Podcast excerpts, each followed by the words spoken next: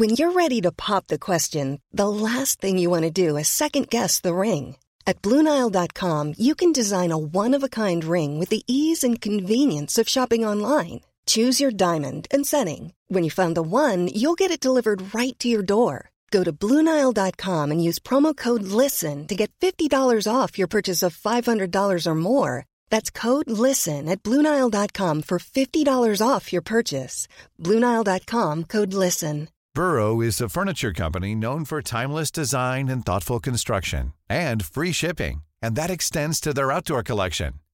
rather furniture whether very take and key form cushions from more day of your brow purchase of outdoor furniture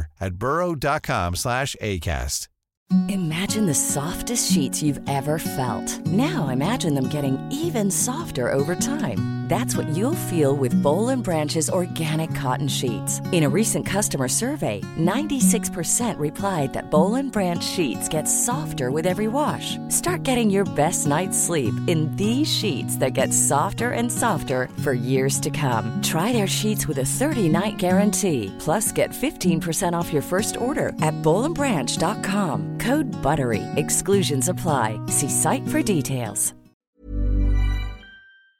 Mufti صاحب کے official channel Mufti Tariq Masood speeches کو subscribe کریں الحمد لله نحمده ونستعينه ونستغفره ونؤمن به ونتوكل عليه ونعوذ بالله من شرور أنفسنا ومن سيئات أعمالنا من يهده الله فلا مضل له ومن يضلل فلا هادي له مائك کی آواز بڑھائیں بہت کم ہے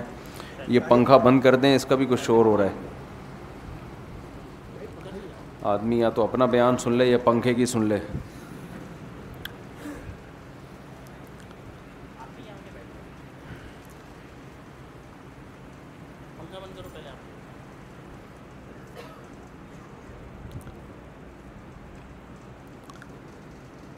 الحمد للہ على رسول الكريم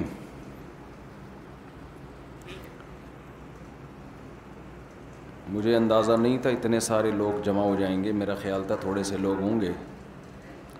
تو ماشاءاللہ کافی بڑا مجمع اکٹھا ہو گیا ہے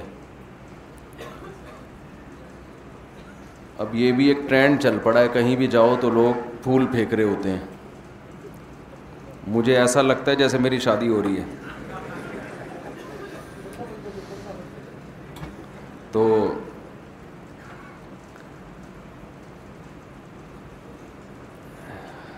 قرآن مجید میں اللہ تعالیٰ کا ارشاد ہے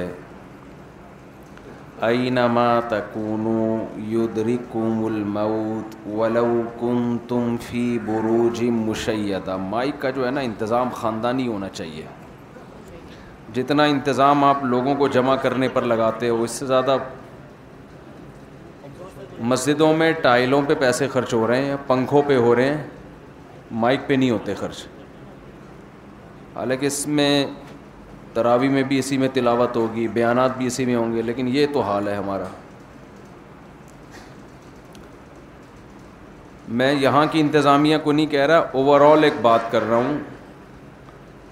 کہ جتنا بڑا دیندار ہوگا نا یہاں کی بات نہیں کر رہا دیندار ہونا اور کچھ ہلکا لفظ سوچ رہا ہوں کوئی ایسا زیادہ گاڑا نہ ہو جائے نا دیندار ہونا اور بے ڈھنگی زندگی ہونا بے ڈھنگی یہ ایک ہی چیز کے دو نام بن چکے ہیں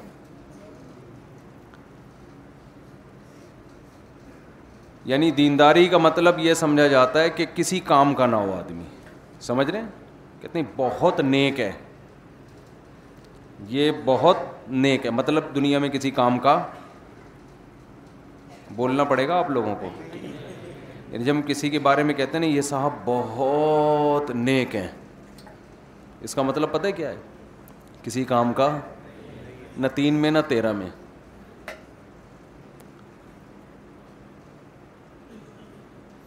اللہ تعالیٰ نے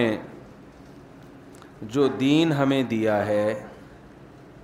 اس میں اللہ نے دنیا کی کامیابی بھی رکھی ہے اور آخرت کی کامیابی بھی رکھی ہے یہ بیان شروع ہو چکا ہے ٹھیک ہے نا ایسا نہ ہو آپ سمجھیں کہ بیان ابھی بعد میں شروع ہوگا میں کچھ تمہید باندھ رہا ہوں جو دین اللہ نے ہمیں دیا ہے اس میں اللہ نے دنیا کی کامیابی بھی رکھی اور آخرت کی بھی اگر اس دین کی وجہ سے آپ دنیا میں کامیاب نہیں ہو رہے تو اس کا مطلب آپ دین پہ بھی عمل نہیں کر رہے ہو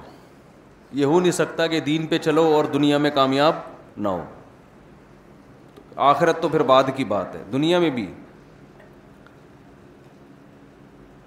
ہاں بعض دفعہ وقتی طور پر کسی کو نقصان ہوتا ہے دین پہ چلنے میں کوئی ظلم کر کے اس کو نقصان پہنچا دے تو ایک الگ بات ہے اس کی مثال ایسے ہے جیسے ایک آدمی بیمار ہے علاج کے لیے ڈاکٹر کے پاس جائے گا ڈاکٹر نے ہی زیادتی کی اس کے ساتھ زہر کا انجیکشن لگا دیا تو اب اس مریض کو ملامت نہیں کی جائے گی کہ اس نے علاج کی فکر نہیں کی بھائی ڈاکٹر نے ہی گڑبڑ کر دی تو مذہب پہ چل کے اگر کوئی دنیا میں کامیاب نہیں ہو رہا تو یا تو کوئی زیادتی کر رہا ہو نا کسی نے ظلم کر لیا ایک الگ بات ہے لیکن اگر یہ بھی نہیں ہے تو اس کا مطلب یہ مذہب پہ چل رہا نہیں ہے یہ ہو نہیں سکتا لیکن آپ دیکھو کہ مسلمان منحص القوم آگے کے بجائے کہاں جا رہے ہیں پیچھے جا رہے ہیں تو یہ ہو نہیں سکتا کہ یہ مذہب پہ چل رہے ہوں اور جا کہاں رہے ہوں پیچھے اس کا مطلب یہ ہے کہ یا تو یہ مذہب پہ چل نہیں رہے یا یہ غلط چیز کو صحیح سمجھ کے اس پہ چل رہے ہیں میں سمجھا پا رہا ہوں اپنی بات آواز سب کو صاف آ رہی ہے نا کوئی مسئلہ تو نہیں ہو رہا میرے پاس لوگ آتے ہیں مفتی صاحب ایک مسئلہ ہے میں کہتا ہوں قریب میں تھانہ ہے وہاں رپورٹ کرا دو بھائی مسائل کے لیے کون ہے تھانے ہیں نا مسئلے وسلے تو ہمارے ہاں دیندار لوگوں میں بہت سے مسائل میں کانسیپٹ ہی کلیئر نہیں ہے جن کی وجہ سے ایک علامت بن چکی ہے ماں باپ کا جو بچہ سب سے نیک ہوگا سب سے پیچھے وہی ہوگا کہتے ہیں کسی ایک ہی انڈا وہ بھی گندا یہ الفاظ استعمال یہ کسی کام کا نہیں ہے کیونکہ یہ نیک بہت ہے کیونکہ یہ کیا ہے نیک بہت وہ جو چرسی مرسی ہے نا وہ تھوڑا بہت کچھ کر لیتا ہے جا کے میں اکثر اس میں ایک چٹکلا سناتا ہوں کہ ایک صاحب اپنے بچوں کا تعارف کروا رہے تھے کہنے لگے کہ جی یہ ڈاکٹر ہے یہ انجینئر ہے یہ سائنٹسٹ ہے یہ بلڈر ہے یہ چور ہے تو انہوں نے کہا اس کو رکھا ہوا کیوں ہے گھر میں کہتے کماتا صرف یہی ہے کماتا صرف یہی یہ تو خیر ایک چٹکلا ہے تو اگر آپ دین پر چلنے کی وجہ سے دنیا میں پیچھے ہو رہے ہیں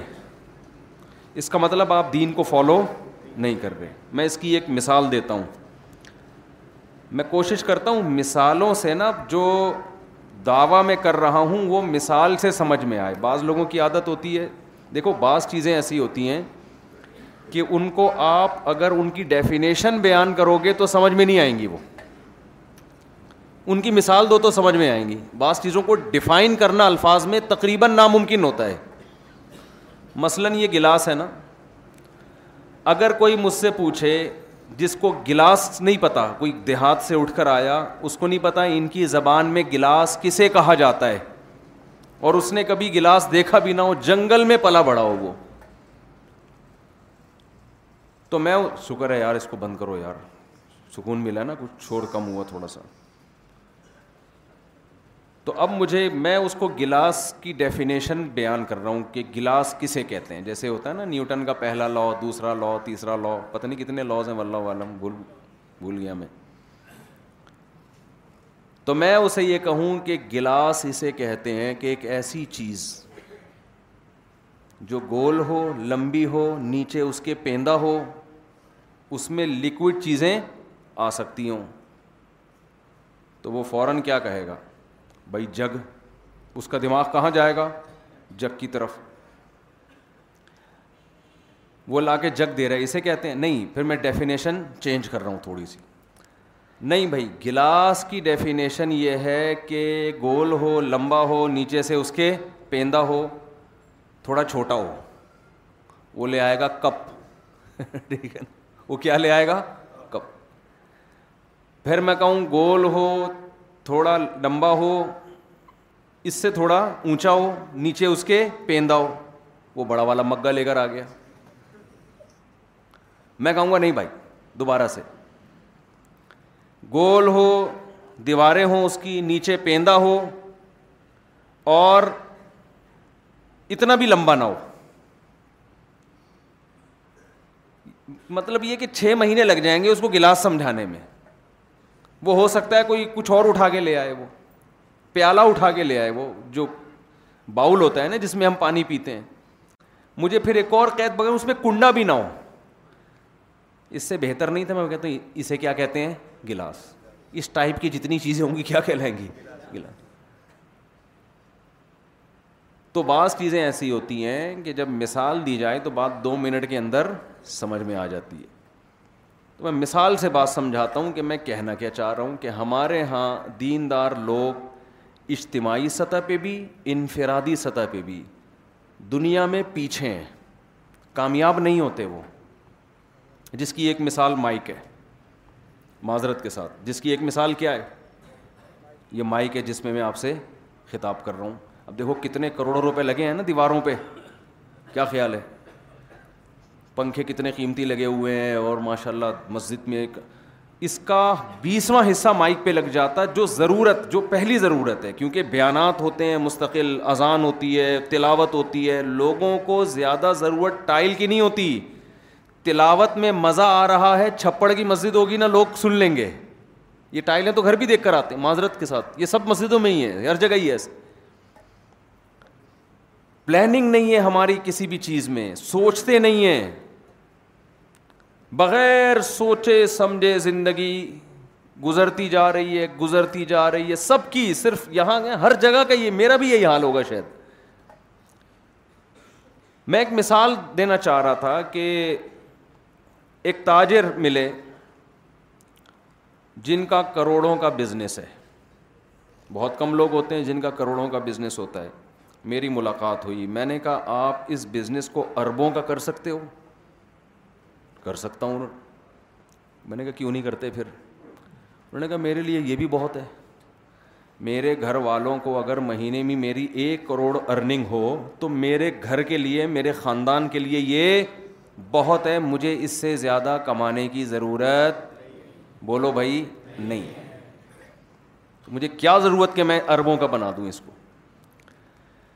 وجہ کیا ہے ان کے ذہن میں میں نے کہا دیکھیں ضرورت آپ کو کروڑوں کی بھی نہیں ہے یہ جو آپ کروڑ روپے کما رہے ہو کسی رکشے والے سے پوچھو اس کو کروڑ روپے دو گے وہ تو خوشی سے مر جائے گا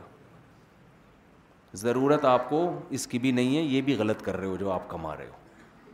ایک کروڑ کما کے بھی کیا کر رہے ہو ایک آدمی کی لاٹری نکلی نا ایک دس کروڑ روپے کی غریب آدمی تھا تو ماہر نفسیات سے رابطہ کیا کمپنی نے کہ بھائی اس کو اگر ہم نے اچانک بتا دیا کہ تمہارے دس کروڑ نکلیں تو مرنا جائے کے خوشی سے تو ماہر نفسیات کو بھیجا جائے جو اس کو آرام آرام سے بتائیں کہ ایک دم خوشی سے ہارٹ اٹیک نہ ہو جائے اس کو تو ماہر نفسیات گیا اس کو سمجھانے کے لیے بولا اگر تمہارے ایک لاکھ روپے لاٹری میں نکلے تو تم کیا کرو گے اس نے خوش ہو جائیں گے بھائی یہ کریں گے یہ کریں گے یہ کریں گے ایک لاکھ سے دو لاکھ دو لاکھ اگر نکل جائیں دس لاکھ اگر نکل جائیں ہوتے ہوتے ہوتے آ گیا ایک کروڑ پہ نا کہ اچھا اگر ایک کروڑ نکل جائیں اس نے کہا آدھے تجھے دے دوں گا یہ مر گیا یہ خوشی سے مر گیا تو کسی رکشے والے کو بول دو کہ بھائی تیری ایک کروڑ روپے تجھے میں دے دیا کروں گا ہر مہینے تو خوشی سے مر جائے گا تو میں نے ان تاجر سے کہا کہ جو ایک کروڑ روپے کما رہے تھے کہ ضرورت آپ کی ایک کروڑ بھی میرا خیال ہے کہ ایک کروڑ کما رہے ہیں مجھے بتا بتاتا کون ہے آج کل مجھے کیا پتا اندازہ تھا کہ ایک کروڑ تو ہوگی ان کی تو بھائی ضرورت تو اس کی بھی نہیں ہے ضرورت تو دو ٹائم کی روٹی رات کو سر چھپانے کی جگہ میں جس میں چار کمرے ہوں کم از کم وہ آپ سمجھتے ہیں کیوں ہوں ٹھیک ہے نا کم سے کم اس میں کتنے کمرے ہوں چار کمرے تو ضرورت تو اس سے بھی پوری ہو جاتی ہے وہ ایک آدمی نے کہا نا مجھے کیا چاہیے ایک ایسی بیوی جو میرے پاؤں دبائے ایک ایسی بیوی جو کھانا پکائے ایک ایسی بیوی جو اخلاق سے بات کرے ایک ایسی بیوی جو اچھے خاندان کی ہو اور یہ چاروں مل کے میری خدمت کریں تو وہ الگ الگ کی صفات بیان کر رہا تھا تو میں نے ان سے کہا کہ دیکھو ضرورت تو اس بات کی ضرورت تو ایک کروڑ کی بھی نہیں اگر یہ پیسہ کمانا دنیا کی محبت ہے تو یہ ایک کروڑ بھی بہت ہے اور اگر یہ دنیا کی محبت نہیں ہے تو بھائی ایک کروڑ بھی کم ہے پھر جتنا کما سکتے ہو کماؤ کہنے لگے مجھے ضرورت کیا ہے میں نے کہا ضرورت اس کی بھی نہیں ہے اور اگر قوم کی ضرورت دیکھتے ہو تو پھر ایک ارب کمانے والے کے لیے ایک کروڑ پہ گزارا کرنا یہ غلط ہے کیونکہ اسلام مسلمان جتنا معاشی لحاظ سے مضبوط ہوگا اسلام اتنا ہی مضبوط ہوگا صحابہ کرام میں جہاد میں جو چندہ دینے والے صحابہ تھے اکثریت وہ کروڑ پتی نہیں ارب پتی تھے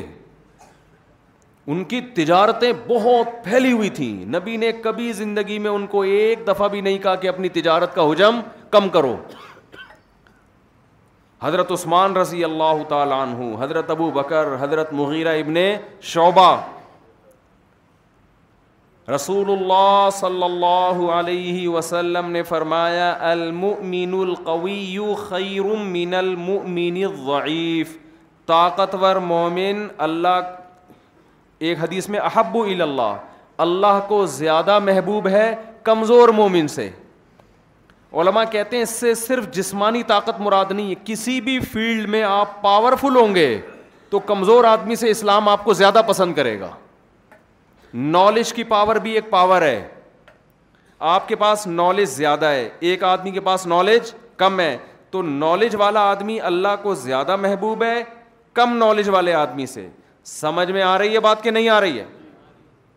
ایک آدمی کے پاس کوئی ایبلٹی ہے کوئی قابلیت ہے وہ کچھ کر سکتا ہے سیاست میں آگے ہے وہ ایک مثال دے رہا ہوں اس کے پاس کوئی عہدہ ہے اور ایک وہ آدمی ہے جس کے پاس عہدہ نہیں ہے تو جس کے پاس کوئی طاقت ہے قوت ہے وہ حدیث کے مطابق اللہ کو زیادہ محبوب ہے اس شخص سے جس کے پاس وہ عہدہ نہیں ہے کیونکہ عہدے والا آدمی وہ کچھ کر سکتا ہے جو کم عہدے والا نہیں کر سکتا آپ دیکھو نا موسا علیہ السلام کو فرون کے پاس بھیجا گیا ہے ڈائریکٹ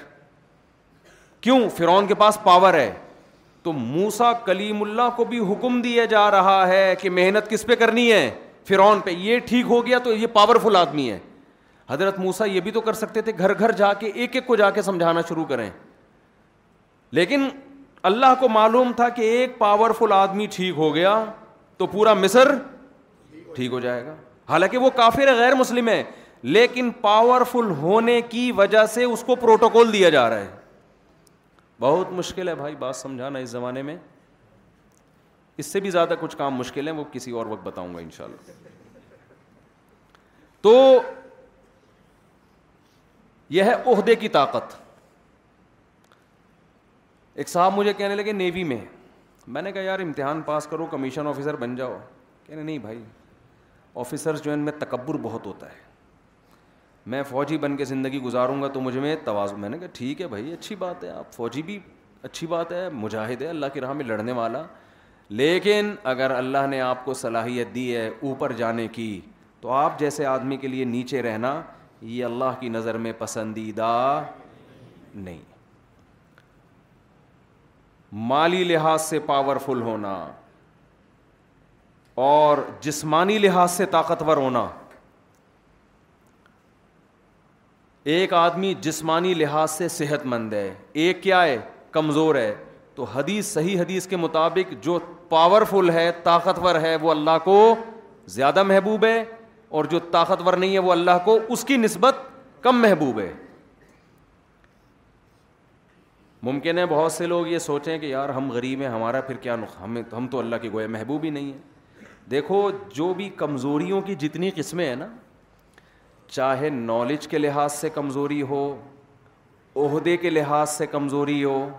صحت کے لحاظ سے کمزوری ہو تو there are two types of کمزوریز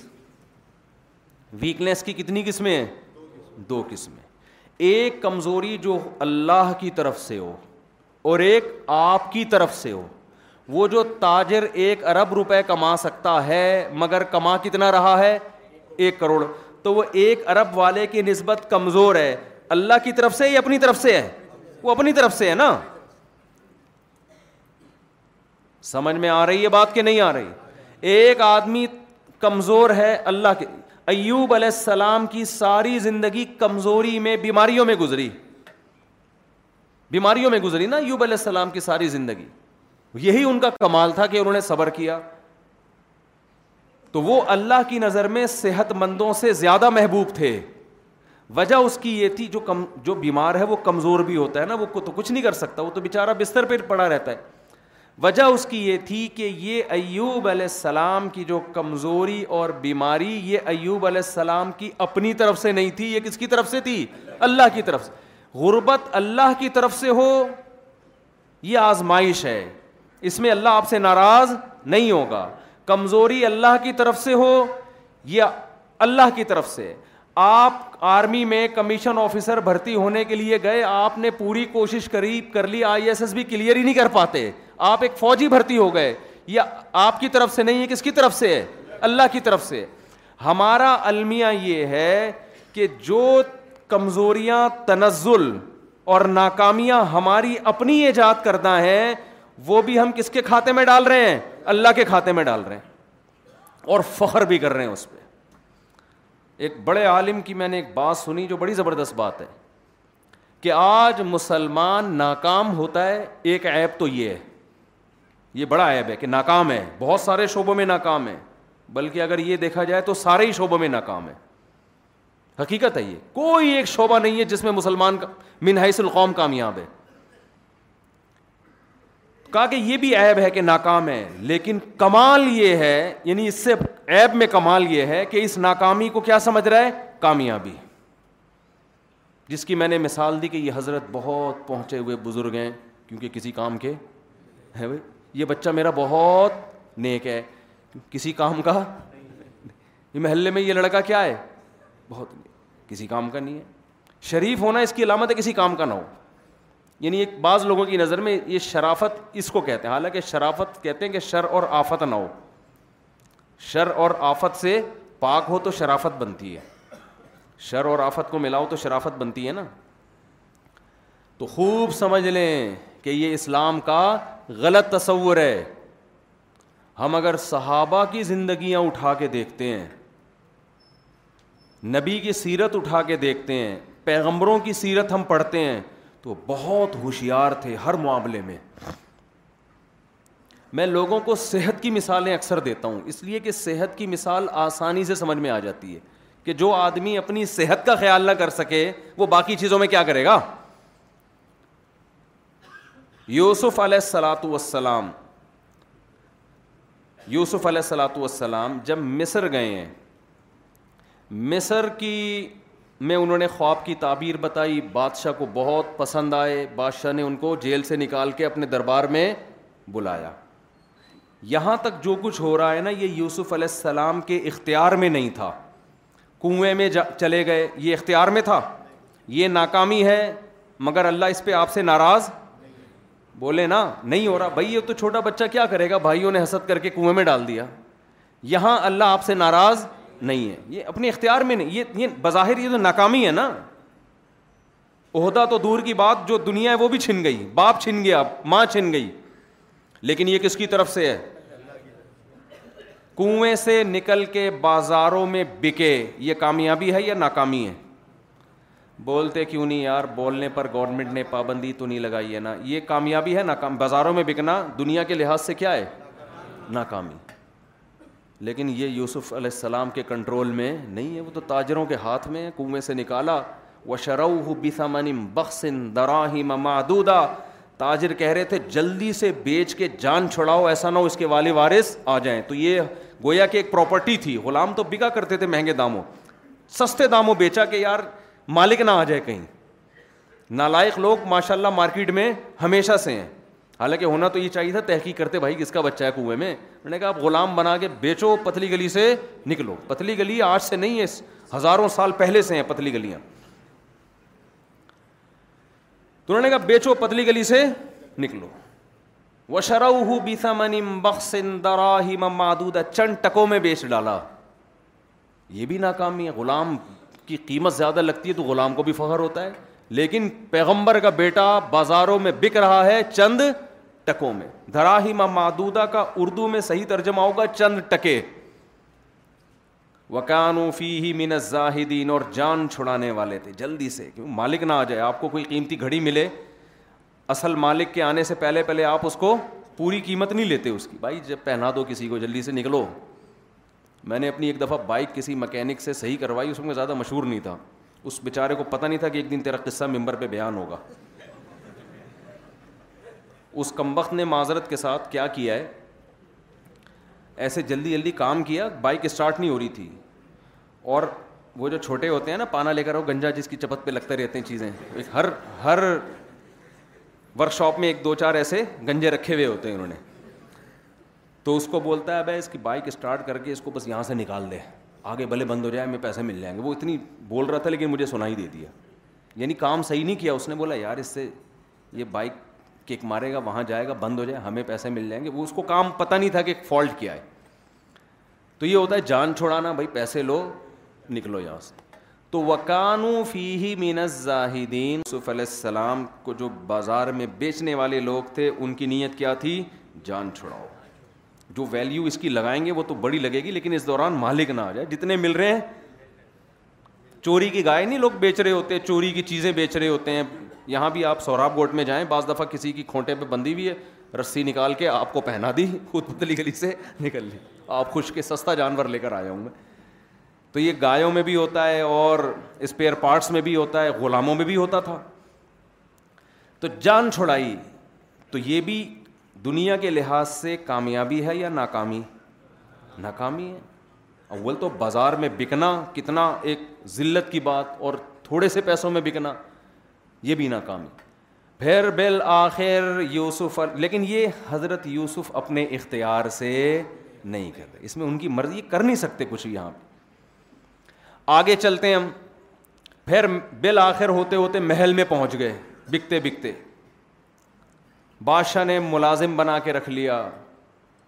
آخر اچھا اب یوسف علیہ السلام کے اختیار میں ہے کہ اپنی نظر کی حفاظت کریں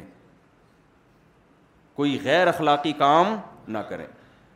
اپنی عزت بچائی بادشاہ کی زوجہ کا خیال کیا کہ بھائی جس نے مجھے گھر میں رکھا ہے میں اس کی بیوی پہ نظریں نہ ڈالوں لیکن معاملہ کیا ہوا الٹا ان پہ تہمت لگی یہ کامیابی ہے ناکامی ہے لیکن یہ بھی یوسف علیہ السلام کے اختیار میں نہیں اچھا ایسے موقع پہ ہم میں سے کوئی ہوتا نا تو پتہ کیا کہتا یقیناً کسی نے کچھ کیا ہے یقیناً کسی نے کچھ مسئلہ ہی مسئلے حل ہی نہیں ہو کے دے رہے پہلے میں باپ کا لاڈلا تھا کنویں میں ڈال دیا چلو یار کنویں سے نکلا تو گھر آ جاتا مسافر اٹھا کے لے گیا بازار میں فروخت کر دیا لوگ میرے پاس آ کے کہتے ہیں کہ مفتی صاحب سارے کام الٹے ہو رہے ہیں جس کاروبار میں ہاتھ ڈالو وہ کاروبار بیڑا غرق لگتا ہے کسی اور پھر روحانی ٹوپی ڈرامے سے رابطہ روحانی عامل کو میں عامل لفظ ہی نہیں میرے منہ سے نکلتا جو روحانی ٹوپی ڈرامے بیٹھے ہوئے ہیں نا آپ کو جن چڑیل بھوت بھگانے کے لیے ان کے پاس جب آپ جائیں گے تو بتائیں گے فلاں نے کیا ہے فلاں نے کیا ہے فلاں قبرستان میں لیکن یوسف علیہ السلام ایسا کچھ بھی نہیں سوچ رہے ناکامیوں پہ ناکامیاں ہوتی جا رہی ہیں تہمت اپنے آپ کو جب انسان کوئی غلط معاذ اللہ کرے پھر تہمت لگے تو تکلیف تو وہ بھی ناکامی ہے لیکن انسان کہتا ہے میں نے بھی تو جرم کیا ہے نا ادھر اپنے آپ کو بچایا ہوا ہے بادشاہ کی بیوی سے جوان ہے بھرپور رغبت ہے اس کے باوجود اپنے آپ کو گناہ سے بچا رہے ہیں لیکن الزام کس پہ لگ رہا ہے الٹا یوسف علیہ السلام پہ لیکن یہ آپ کی یہ ناکامی ہے مگر آپ کے اختیار سے نہیں ہے اس پہ بھی اللہ آپ سے ناراض یہ اس کی علامت نہیں ہے کہ اللہ ناراض ہے آپ سے بھائی میں کیا کر سکتا ہوں اس کے علاوہ بے اللہ آخر بادشاہ نے یہ سوچا کہ یہ ثابت تو ہو گیا ہے کہ یہ صحیح ہے میری بیوی غلط ہے لیکن اگر میں نے یوسف کو سزا نہ دی تو پبلک یہ سمجھے گی کہ یوسف صحیح تھا بیوی غلط تھی تو پبلک کو چپ کرانے کے لیے اپنی عزت بچانے کے لیے ان کو جیل میں ڈال دو اب بتاؤ جیل میں جانا کامیابی ہے ناکامی ترقی سے کس طرف آ رہے ہیں تنزل لیکن یہ آپ کے اپنے اختیار میں بولو نہیں ساری ناکامیوں پہ نا یہ اپنے اختیار سے نہیں ہو رہا ہمارے یہاں جو گڑبڑیں ہو رہی ہیں نا اپنے اختیار سے کر رہے ہیں ہم سارے الٹے کام سارے الٹے کام ہم کس سے کر رہے ہیں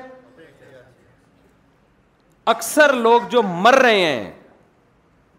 اللہ کی مدد تو اللہ کی مرضی کے بغیر تو کوئی پتہ نہیں ہل سکتا لیکن اس میں اللہ کی مرضی اس لیے ہوتی ہے کہ آپ خود چاہ رہے ہوتے ہو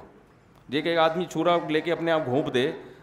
تو اللہ کی مرضی سے ہی مرا ہے اللہ کی مرضی لیکن اللہ نے ارادہ کیوں کیا اس لیے کہ اللہ کہہ رہا ہے کہ جب تو خود ہی گھونپ رہا ہے تو گھونپ لے بھائی کون کوئی روکے گا تھوڑی تجھے دنیا میں آپ صرف صحت کی میں اس لیے مثال دیتا ہوں کہ صحت ایسی چیز ہے تو دو منٹ میں سمجھ میں آتی ہے پوری دنیا میں آپ غیر مسلموں کی صحتوں کو دیکھ لو اور مسلمانوں کی معذرت کے ساتھ توندوں کو دیکھ لو آپ ایک توند اللہ کی طرف سے ہوتی ہے بائی نیچر بعض لوگ کے پیٹ بڑھے ہوئے ہوتے ہیں وہ قدرت کی طرف سے لیکن ہمارے ہاں اکثریت کے پیٹ جو بڑھے ہوئے ہیں وہ اللہ کی طرف سے نہیں وہ ہماری اپنی حرکتوں سے بڑھے ہوئے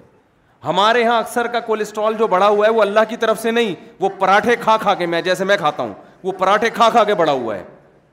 ہمارے ہاں جو درجنوں عورتیں بیوہ طلاق یافتہ گان اور کماریاں بیٹھے بیٹھے بڈی ہو رہی ہیں ان کے علاج ہم نے وظیفوں میں تلاش کیے ہوئے ہیں تو یہ گھر میں جو بیٹی عذاب بن چکی ہے یہ اللہ کی طرف سے نہیں یہ ہماری وجہ سے کہ مرد نکاح کر نہیں رہے اور زیادہ نکاح کرنے کے لیے تیار نہیں ہو رہے عورتیں زیادہ ہیں مرد کم ہیں تو کوئی دنیا میں پاگل اس کا علاج وظیفوں میں تلاش کرے تو بے وقوف ہے نا وہ ایک چیز ہے ہی نہیں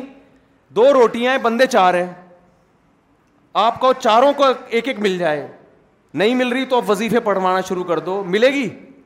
اور بھائی ایک روٹی میں دو بندے شریک ہو جائیں اس کے علاوہ کوئی حل ہے نہیں تو خواتین شیئرنگ پہ آدمی لے لیں بھائی بندے اچھے رشتے مارکیٹ سے شارٹ ہیں تو جو ہیں وہ چار عورتوں میں شریک ہو جائے جب لوگ دبئی جاتے ہیں مجھے ایک بات بتاؤ دبئی میرا یہ ٹاپک نہیں ہے سمجھانے کے لیے یہ سمجھانے کے لیے میں دبئی جو لوگ جاتے ہیں نا مزدور لوگ بیچاروں کو دہاڑی ملتی ہے وہ کمرہ نہیں لے سکتے پورا رینٹ پہ تو جس نے لیا ہوا ہے اسی سے آدھا لے لیتے ہیں کیا خیال ہے بھائی تو تو کرایہ دے ہی رہا ہے آدھا میں دے دوں گا آدھا کمرہ کسے دے دے مجھے دے دے بعض دفعہ ایک کمرے میں چار مزدور سما جاتے ہیں چاروں نے کمپرومائز کیا ہوا تھا تو ہم خواتین سے کہتے ہیں رشتے نہیں ملیں گے نہ وظیفے پڑھ کے نہ الٹے لٹک کے کچھ بھی کر لو سورہ مزمل کروڑ دفعہ پڑھ لو بندے مارکیٹ میں ہیں ہی نہیں تو جو بندے مارکیٹ میں ہیں انہی میں سے آدھا لے لو آدھا اس کا ہو جائے گا اس خاتون کا آدھا تمہارا ہو جائے گا یہ اس کے علاوہ اور کوئی اس کا حل نہیں ہے آپ جتنے مردی کروڑوں وظیفے پڑھ لو یہ لڑکیوں کے مسائل حل نہیں ہوں گے اسباب اختیار کرنا ضروری ہے کسی بھی چیز کو لاجک سے سوچنا ضروری ہے ان لاجیکل کام کرتے رہیں گے وظیفے وہ فلاں بزرگ سے دعا پہ بھائی تو روٹی دو ہے چار آدمیوں کا پیٹ وہ دو روٹی کیسے بھرے گی یار آپ اپنی طرف سے اس روٹی کو آدھا آدھا بانٹ دیں دو میں پھر آپ دعا کریں اللہ اس آدھے میں اتنی برکت دے دے کہ اس کا چار پراٹھوں کے برابر پیٹ بڑھ جائے اس سے تو اس کے علاوہ حل نہیں ہے تو ان لاجیکل بات ان لاجیکل کام ہر کسی بھی کام کی کوئی لاجک نہیں ہے ہمارے تو یوسف علیہ السلام بالآخر کہاں چلے گئے جیل میں یہ کامیابی ہے ناکامی لیکن یہ کس کی طرف سے یہاں ٹینشن میں نہیں آ رہے وہ ہم ناکام بھی اپنی حماقتوں سے اور پھر ٹینشن میں بھی اتنی آتے ہیں جیسے اللہ نے ہمیں یہ مصیبت میں ڈالا ہو اور پھر اس کا علاج بھی یہ نہیں کہ جس کی وجہ سے ناکامی ہوئی ہے اس وجہ کو دور کرو نہ اس کا حل وظیفوں میں روحانی علاج میں تلاش کر رہے ہوتے ہیں کوئی نفسیاتی ڈاکٹر کے پاس بھاگ رہا ہے وہ اپنے سے بڑے ڈاکٹر کو اپنی ڈپریشن کا علاج کروا رہے ہوتے ہیں میں نے خود دیکھا ہے تو یوسف علیہ السلام مستقل کس میں ٹینشنوں میں لیکن ڈپریشن کے پیشنٹ نہیں بن رہے کیوں بھائی یہ کس کی طرف سے اللہ کی طرف سے بس جو اللہ کی طرف سے اللہ ناکامی کے نقشوں میں کامیابی پیدا کر سکتا ہے یہ چیز گورے کے پاس نہیں ہے گورے کی کامیابی آپ کو نظر آتی ہے ان کے ناکام لوگ مارکیٹ میں نہیں آتے ان کے جو ناکام لوگ جب آپ جا کے دیکھو تو وہ خودکشیاں کرتے ہیں یہ جو کہتے ہیں نا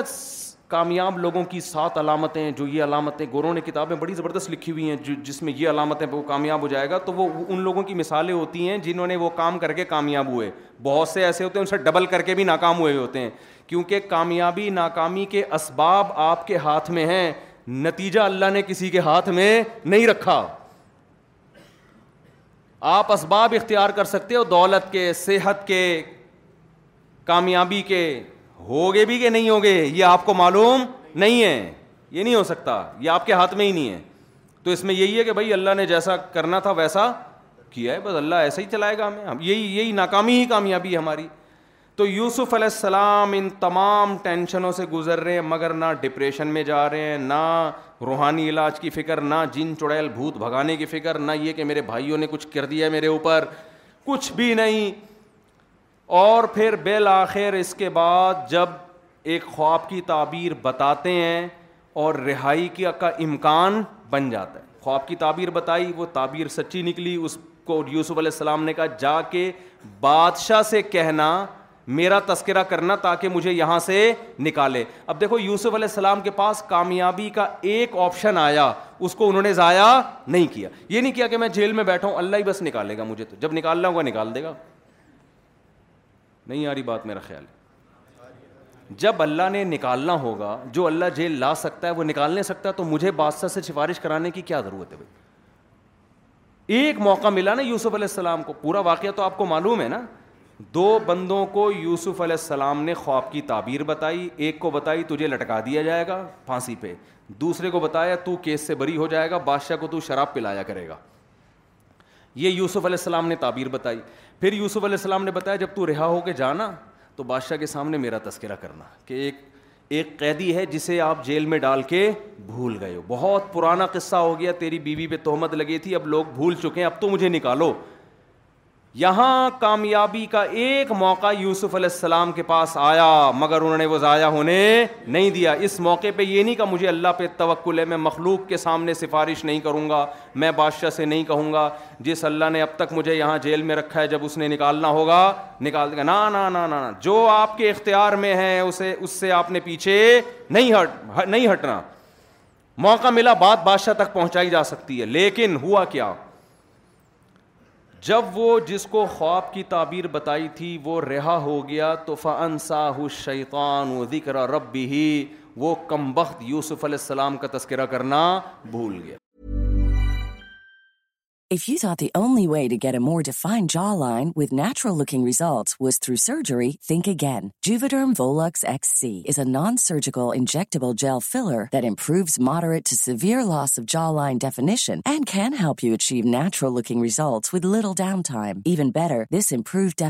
last after one year with آپ treatment no means required line ford لکرم wool see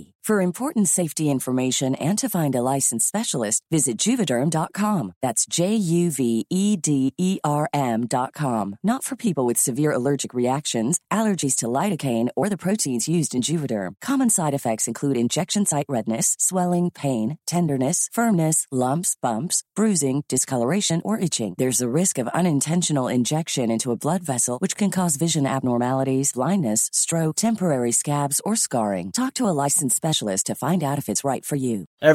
therapy is great forcing therapies اوومک finding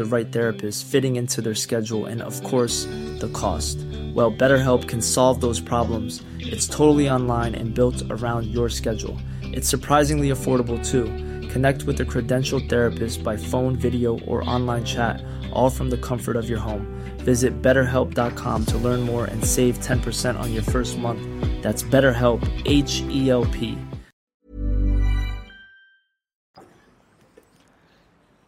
دوبارہ کیا ہو گئے مزید ایک ناکامی لو بھائی فلا فی سجنی مزید کئی چند سال تک جیل کے اندر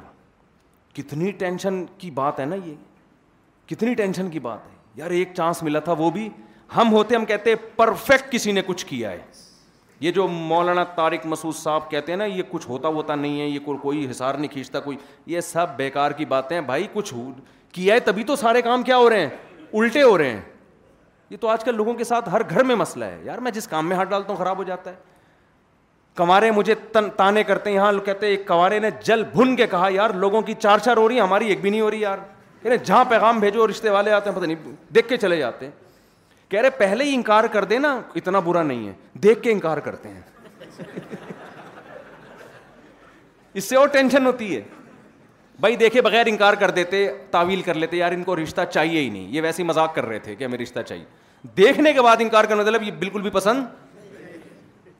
وہ سنا ہے بالکل وہ بہت لوگ سن چکے ایک اور دفعہ سنانے دیں یار یہاں تو بالکل نیا مجمع ہے لوگ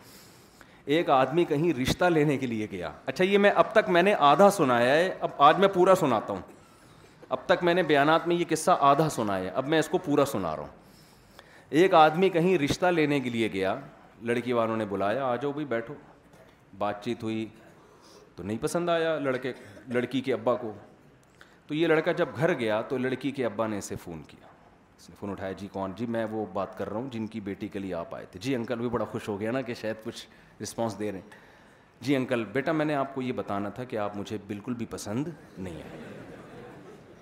کوئی بات نہیں انکل ہوتا ہے انسان ہے کبھی کوئی پسند آتا ہے کبھی کوئی نہیں آتا نہیں بیٹا میں آپ کو یہ سمجھانا چاہ رہا تھا کہ تھوڑا سا بھی آدمی کوئی پسند آتا ہے نا کسی بھی لحاظ سے کسی بھی لحاظ سے کوئی پرسنالٹی کے لحاظ سے کبھی کسی کی آواز اچھی ہوتی ہے کبھی کسی کی تنخواہ اچھی ہوتی ہے کسی بھی لحاظ سے آپ بالکل بھی پسند نہیں آیا مجھے چلیں کوئی بات نہیں انکل ٹھیک ہے کوئی بات نہیں ہے تو مقدر میں ہوتا ہے مقدر میں تو رشتے ہوتے ہیں دیکھیں ہوتے ہیں رشتے لیکن کچھ تو ہونا آدمی میں کسی بھی لحاظ سے بالکل بھی پسند نہیں آیا اچھا یہ میری وائف سے بات کریں اب یہ تھوڑا سا خوش ہو گیا شاید وہ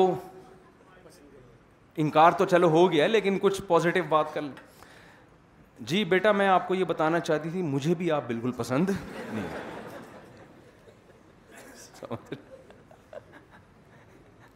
بتاؤ مجھے بھی آپ بالکل پسند نہیں ہیں یہ صرف میرے شوہر کا فیصلہ نہیں ہے یہ میرا فیصلہ اب اس کو یہ ہائپر ہونا شروع ہو گیا تو بھائی کیا ہو گیا نہیں پسند آیا تو ٹھیک ہے نا انکار کر دو بیٹا غصے ہونے کی ضرورت نہیں ہے جذباتی ہونے کی ضرورت نہیں ہے انسان کہیں سے تو تھوڑا سا اچھا لگتا ہے نا بات یہ کہ بالکل بھی پسند نہیں آیا آپ مجھے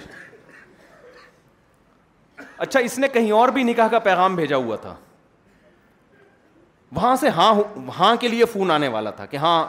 اوکے ہماری طرف سے کہیں اور بھی بھیجا ہوا تھا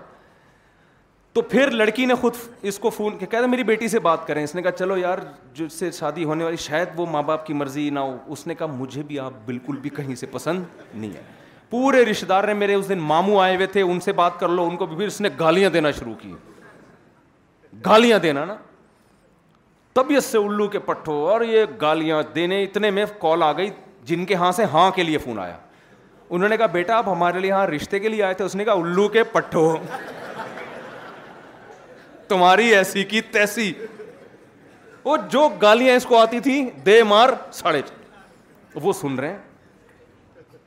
جب یہ گالیاں نکال کے خاموش ہوئے کہہ رہے بیٹا ہماری بات سنے ہم تو ہاں کرنے کے لیے فون کر رہے تھے لیکن آپ کے اخلاق ہمیں بالکل بھی پسند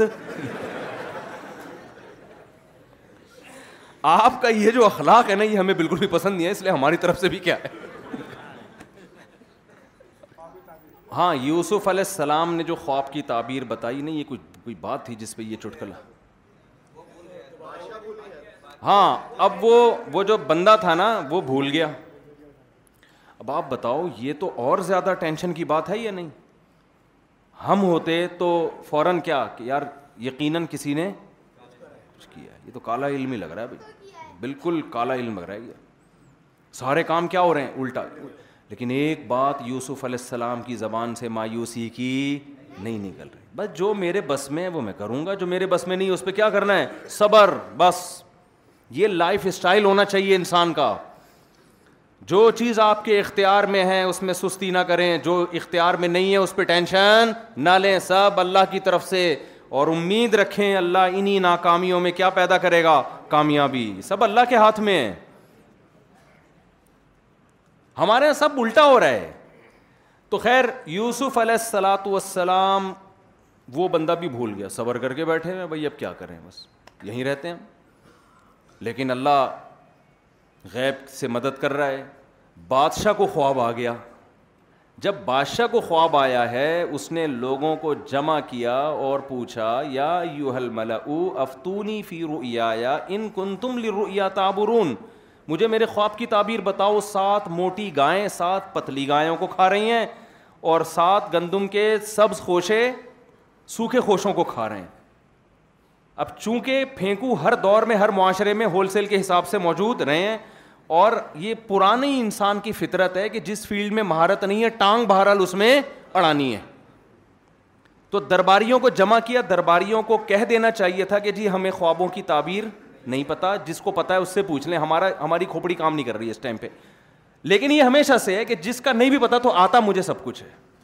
مجھے سب مجھے جیسے آپ کو کرونا کا بھی پتا ہے آپ کو شوگر کا بھی پتا ہے یوٹیوب پہ جاؤ نا ہر آدمی کو ایسا لگتا ہے سب کچھ پتا ہے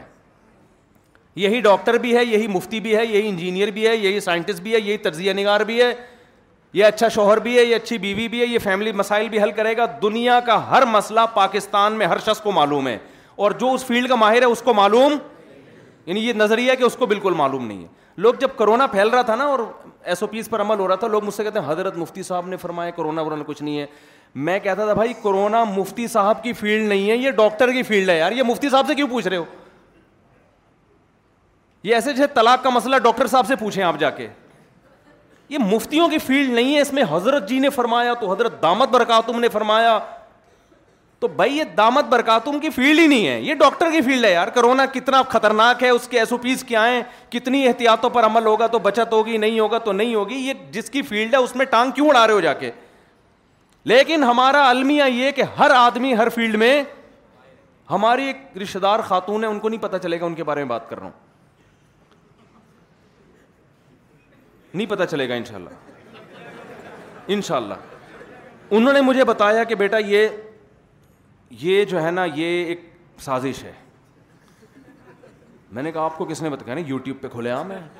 سب سب دیکھ لو یہ ریسرچ ہے یہ تحقیق ہے تو جی، جو جس کی فیلڈ ہے نا یہ خوب سمجھ لیں اس میں کبھی بھی ٹانگ نہ اڑائیں لیکن یہ اس وقت تک ممکن نہیں ہے جب تک اپنے آپ کو جاہل نہ سمجھے انسان تو اپنی کم علمی کا اعتراف کرنا سیکھیں کہ مجھے نہیں پتا یہ فرقہ واریت کیوں پھیل رہی ہے اتنی پتہ ہے ہے آپ کو فرقہ واریت اس لیے پھیل رہی کہ مجتہدین کی فیلڈ ہے قرآن و سنت پہ ریسرچ کر کے امت کو مسائل بتانا اور پھر عام آدمی کا کام ہے ان کی تقلید کرنا لیکن عام آدمی تقلید کے لفظ سے چڑھتا ہے وہ کہتا ہے میں کسی کو کیوں فالو کروں میں خود سمجھوں گا اور وہ پراپر طریقے سے قرآن و سنت پڑھا نہیں ہے تو کہتے ہیں نا کوا جب ہنس کی چال چلے گا تو ہنس کی چال تو نہیں چلے گا اپنی بھی بھول جائے گا وہ لوگ کہتے ہیں دو نمبر مولوی بھی تو ہوتے ہیں تو ڈاکٹر بھی تو دو نمبر ہوتے ہیں نا اس میں جیسے ایک نمبر ڈاکٹر اور دو نمبر ڈاکٹر کا آپ پتا لگا لیتے ہو اپنی کھوپڑی استعمال کر کے تو ایسے ہی دین آپ کو علماء سے ہی ان کی اتباع کرنی پڑے گی ان کو فالو کرنا پڑے گا ان کی تحقیق پر اعتماد کرنا پڑے گا فرق یہ ہے کہ دو نمبر اور ایک نمبر میں آپ کو فرق کرنا پڑے گا تقلید دو قسم کی ہوتی ہیں ایک اندھی تقلید اور ایک تقلید علا وجہ البصیرہ اندھی تقلید یہ کہ جو مل جائے اس کو فالو کرنا شروع کر دو جس کے برحق ہونے کا اطمینان ہی نہ ہو اور تقلید علا وجیل البصیرہ یہ ہوتی ہے کہ جس کے برحق ہونے پر اطمینان ہو آپ نے اس کو فالو کرنا ہے ایک چھوٹی سی بات سنا کے میں آگے چلتا ہوں یہ جو افریقہ کے ملک ہیں نا ان میں امام مالک کا فقہ رائج رہا ہے ہمیشہ سے ایک عورت کسی مفتی کے پاس آئی کہ مجھے ایک مسئلہ بتاؤ ان مفتی نے کہا قرآن و حدیث کی روشنی میں بتاؤں یا امام مالک کا کال بتاؤں اس نے کہا امام مالک کا بتا دے بھائی تو اس لیے کہ امام مالک قرآن و حدیث تم سے زیادہ سمجھتے تھے یعنی اس کا مطلب یہ ہوا کہ یہ جو امام مالک کا کال اور قرآن و حدیث کا مطلب وہ تورات و انجیل سے بتاتے تھے اور تم کس سے بتاؤ گے قرآن حدیث بھائی وہ زیادہ بڑے موقع تھے وہ اپنی اپنی رائے آپ پلیز مارکیٹ میں لانے کی کوشش تو آج جو قرآن و حدیث کے نام پہ نئی نئی چیزیں آ رہی ہیں یہ ان کی اپنی رائے ہوتی ہے لیبل کس کا لگا ہوتا ہے قرآن و حدیث کا تو جو قرآن و حدیث کے ماہرین ہیں جن پر پوری امت نے اجماع کیا ہے ان ماہرین کی رائے کو لینا قرآن و حدیث ہی کو لینا کہلائے گا پھر یہاں لوگ یہ کہتے ہیں آپ کو کیسے پتا چلا کہ امام منیفا مستحد تھے جیسے ہمیں یہ پتا چلا نا کہ امام بخاری محدث تھے ایسے ہی یہ بھی پتا چل گیا کہ امام ابو حنیفہ کیا تھے مشتحد امام بخاری کے محدث ہونے کا پتہ امت سے چلا ہے امت نے گواہی دی ہے تو ابو حنیفہ کے مشتحد ہونے کا پتہ بھی کس سے چلا ہے امت نے گواہی دی ہے تو امت کی گواہی یہ معتبر ہے یہ امت تو دوسری امتوں پہ گواہ بنے گی یہ امت منحیث الامہ گمراہ نہیں ہو سکتی خیر جلدی سے میں ٹاپک کو سمیٹتا ہوں اب دیکھو یوسف علیہ السلاۃ وس پنکھا چلا دیں اگر آپ کو گرمی لگ رہی ہے کوئی مسئلہ نہیں ہے یوسف علیہ السلاۃ وسلم وہ جیل میں وہ بندہ کیا ہو گیا بھول گیا بادشاہ کو آیا خواب اس نے بلایا پبلک کو اپنے درباریوں کو بلایا کہ بھائی مجھے یہ آیا ہے سات موٹی گائیں سات وہ ان کی کھوپڑی انہوں نے کہا پتہ نہیں کیا ہو رہا ہے بھائی موٹی گائیں پتلی گائیں تو انہوں نے کہا کہ الغاس و احلام پرا گندہ خیالات ہیں بادشاہ سلامت آپ دن بھر سلطنت کی فکر میں ٹینشنوں میں سوتے ہیں تو ٹینشن ہی خواب میں آئیں تھی موٹی پتلی گائیں وما کنہ وہ کیا ہے وما نہن و بویلامی بے عالمین اس طرح کے خوابوں کی تعبیریں ہمیں نہیں آتی یہ کوئی خواب ہی نہیں ہے بیکار سی بات ہے کوئی خواب آیا ہوتا تو ہم ضرور بتاتے اب یہ نہیں کہہ رہے کہ بھائی ہمیں نہیں بتا ہم نہیں بتا سکتے لیکن یہ لفظ زبان سے نکالنا انسان کے لیے بڑا مشکل ہے کہ مجھے معلوم نہیں ہے یہ انسان اپنی کم علمی کا اعتراف وہاں کرتا ہے جہاں اس کا دنیا کا نقصان ہو رہا ہو ڈاکٹر کے سامنے مان لے گا کہ مجھے نہیں پتا کیونکہ پتا وہاں فنٹر بنے تو بیڑا گرک ہو جائے گا جہاں دنیا کا معاملہ آ رہا ہوں نا وہاں تو آدمی ورنہ جہاں نہ ہو تو وہاں کوئی بھی نہیں مانتا کہ مجھے نہیں پتا بھائی سب کچھ مجھے ہی پتا ہے بس تو وہاں جو ہے نا وہ اس کو ایک دم یاد آیا کہ ابھی مجھے بھی تو خواب کی تعبیر یوسف نے بتائی تھی اور بالکل صحیح نکلی تھی تو انہیں کے پاس جا کے پوچھنا چاہیے فوراً پہنچا بھاگتا ہوا آیا اور کہہ رہے یوسف و ایوہ صدیق اے میرے دوست اب دیکھو اپنا مفاد ہے تو اب القابات لگا لگا کے یوسف علیہ السلام سے تعبیریں پوچھی جا رہی ہیں یہاں سے یوسف علیہ السلام کی رہائی کا سلسلہ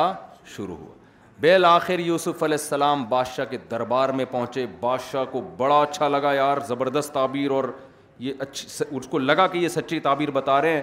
اور بات چیت ہوئی بادشاہ بڑا آپ کی ذہانت سے متاثر ہوا بادشاہ سلامت آ گئے فارم میں بادشاہ سلامت کس میں آ گئے فارم میں آ گئے آپ کو پتا ہے بادشاہ جب فارم میں آ جائے نا پھر چھوٹی موٹی عطائیں بولو نا بھائی نہیں ایک ہوتا ہے ایک فارم میں آ گیا بےچارا کوئی بےچارا مزدور آدمی فارم میں آ گیا زیادہ زیادہ آپ سے گلے ملے گا یار آج مفتی صاحب بڑا اچھا لگا آپ سے بےچارا وہ یہی کر سکتا ہے ایک سیلفی لے لے گا